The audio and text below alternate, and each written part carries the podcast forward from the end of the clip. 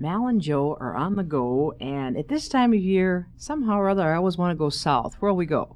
Um, could go to Bellingrath Gardens. Wouldn't That's that a show we have. To, we'll do another on that. Uh, But how- for today. But first, I know there is a city in the South that's not too far away. They call it the Gateway to the South, Atlanta, Georgia. And you know, the current issue of uh, National Geographic has a whole great section on Atlanta, the, the up and coming city of the South. And it's an, and it's an exciting article, and it shows you what a really progressive place Atlanta is. I got an idea. Why don't we talk about that hotel that we stayed in? Well, it is the hotel in all the United States for architecture, it seems. It's called the Regency Hyatt House, and there's no other hotel like it anywhere in the United States.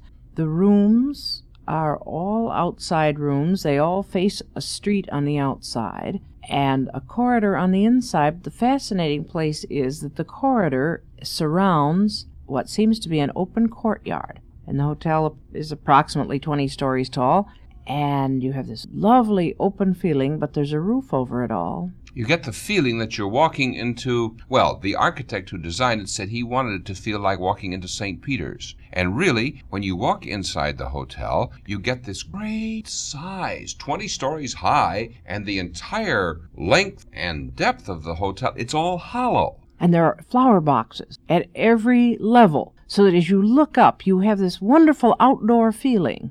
And then there are the elevators. Those are the most beautiful elevators I've ever seen. They look like Christmas ornaments. They have lights on the outside of them, and the the elevator is mounted from the back so that it is halfway exposed out into the room. So as you stand in the elevator, you stand looking all around and you rise all the way up to your selected floor, looking out across the lobby. Yeah, it's a little like the uh, hotel at the Fairmont where you look outdoors, only in this one, you just study this whole fascinating, fabulous lobby. And they ride on a rail. So A vertical it is rail. the smoothest riding elevator that I've ever been in. There are no ropes involved. The lobby is worth studying. Uh, on the main floor in the lobby, there's a sidewalk cafe. And uh, you really feel as if you're eating at a sidewalk cafe. And it's a wonderful place, again, if you have children along. It's a good place for feeding them because they can sit and watch what's going on. And uh, life is always more interesting to do that way. And it's a very casual atmosphere. There is the Parasol Bar, which you have to go in just to see it because the roof of the bar is suspended by a cable from the very roof of the hotel. That's 20 stories. Yeah, up and it's it's monstrously heavy. I've forgotten now just how big it is, but it's like a large glass and iron structure that just hangs suspended over this bar. There, remember, there are parrots in the bar. Yes, yes. And they the parrot cage is like three stories tall, so you can see the car- parrots in the bar, and then you can also go downstairs another level and see them down there if they happen to be wandering down that way. There's a fountain in the lobby that is in glass tubes, I as I recall. about that, yes. And it goes up a couple of stories, and then again it drops down to the lower level in the hotel. And you can stand there for 10 minutes just admiring this water that looks as if it ought to be splashing all over you, but isn't because it's dropping within the glass tubes. The main dining room is above the ceiling of the hotel. Well, now, it's Uh, not the main dining room. you can only have no. lunch there. No, that's it's a very right. special little a dining special room. dining room. Yeah. What did they call it? It's that? called the Polaris Room, and it's open only for lunch and then late in the afternoon for cocktails, but not food.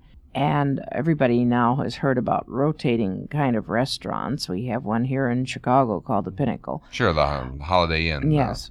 But this one is a lovely one. The food is very good. It's quite small, much smaller, I think, than, than any that I'm used to. And so that nobody is sitting in a part that doesn't rotate. All of the tables are right against the window, and all of them move gradually around. I was struck by the drive of Atlanta, the architectural look of Atlanta. They say that every city has its uh, kind of an overall look to it. But in Atlanta, they're doing a lot of building in um, pressed Concrete. concrete. And so you get the white, clean line, modern look of vast areas of downtown Atlanta. And then as you turn, you can see off to where the Atlanta Stadium is. And then uh, you look off across the campus of the local college. And then you look across the green hills of Georgia. These are the views from the Polaris room that Mr. B is giving you at the moment. And uh, yeah, it's great fun to sit up there and study the landscape. The food's good, and it's a quite inexpensive place, which fascinated me because so often these sky high restaurants are really sky high, and that one uh, wasn't at all. The, the menu is very simple, very well served. You know, coming up in Atlanta,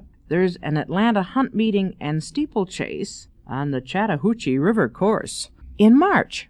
Just time to make your reservations. And coming along in mid April is the Dogwood Festival. And there is nothing in the world like driving through the South during dogwood time when all of those lovely white blossoms are out. And at the same time, you usually get all of the azaleas and the wisteria. And it's, it's before our blossoms come out up here. And so you can really go and admire spring in Atlanta. Chief in charge of research, do you recall what the rooms are down there in this Regency Hyatt House in Atlanta? Do you happen to Well, let that? me just check and see here. It didn't seem to be Um, too outlandishly expensive. Double rooms are twenty-two to twenty-eight dollars. They're just like rooms every place else in the world. Suites range all the way from fifty dollars up to hundred dollars.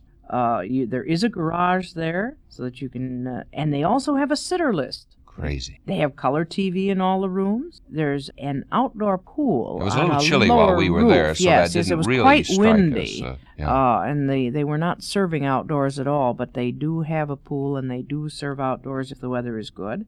And my, it's a fascinating place and unlike any other hotel you've ever stayed in. Yes, absolutely. So the next time you are heading south, if you can possibly plan to go through Atlanta, make sure that you, for the real experience involved, stop at the Regency Hyatt House. This is one of those things you'll never forget. And as you stand down inside that lobby and the immensity of the whole thing opens up around you, you'll think, this is exciting. I heard one woman give a good line. She said, I've stayed in lots of hotels. But she said, This is the most exciting one I've ever been in in my life. I think she's right. And get this month's copy of National Geographic. You'll see a picture of it, and then you'll know what it looks like. Malajo on the go to Atlanta, Georgia.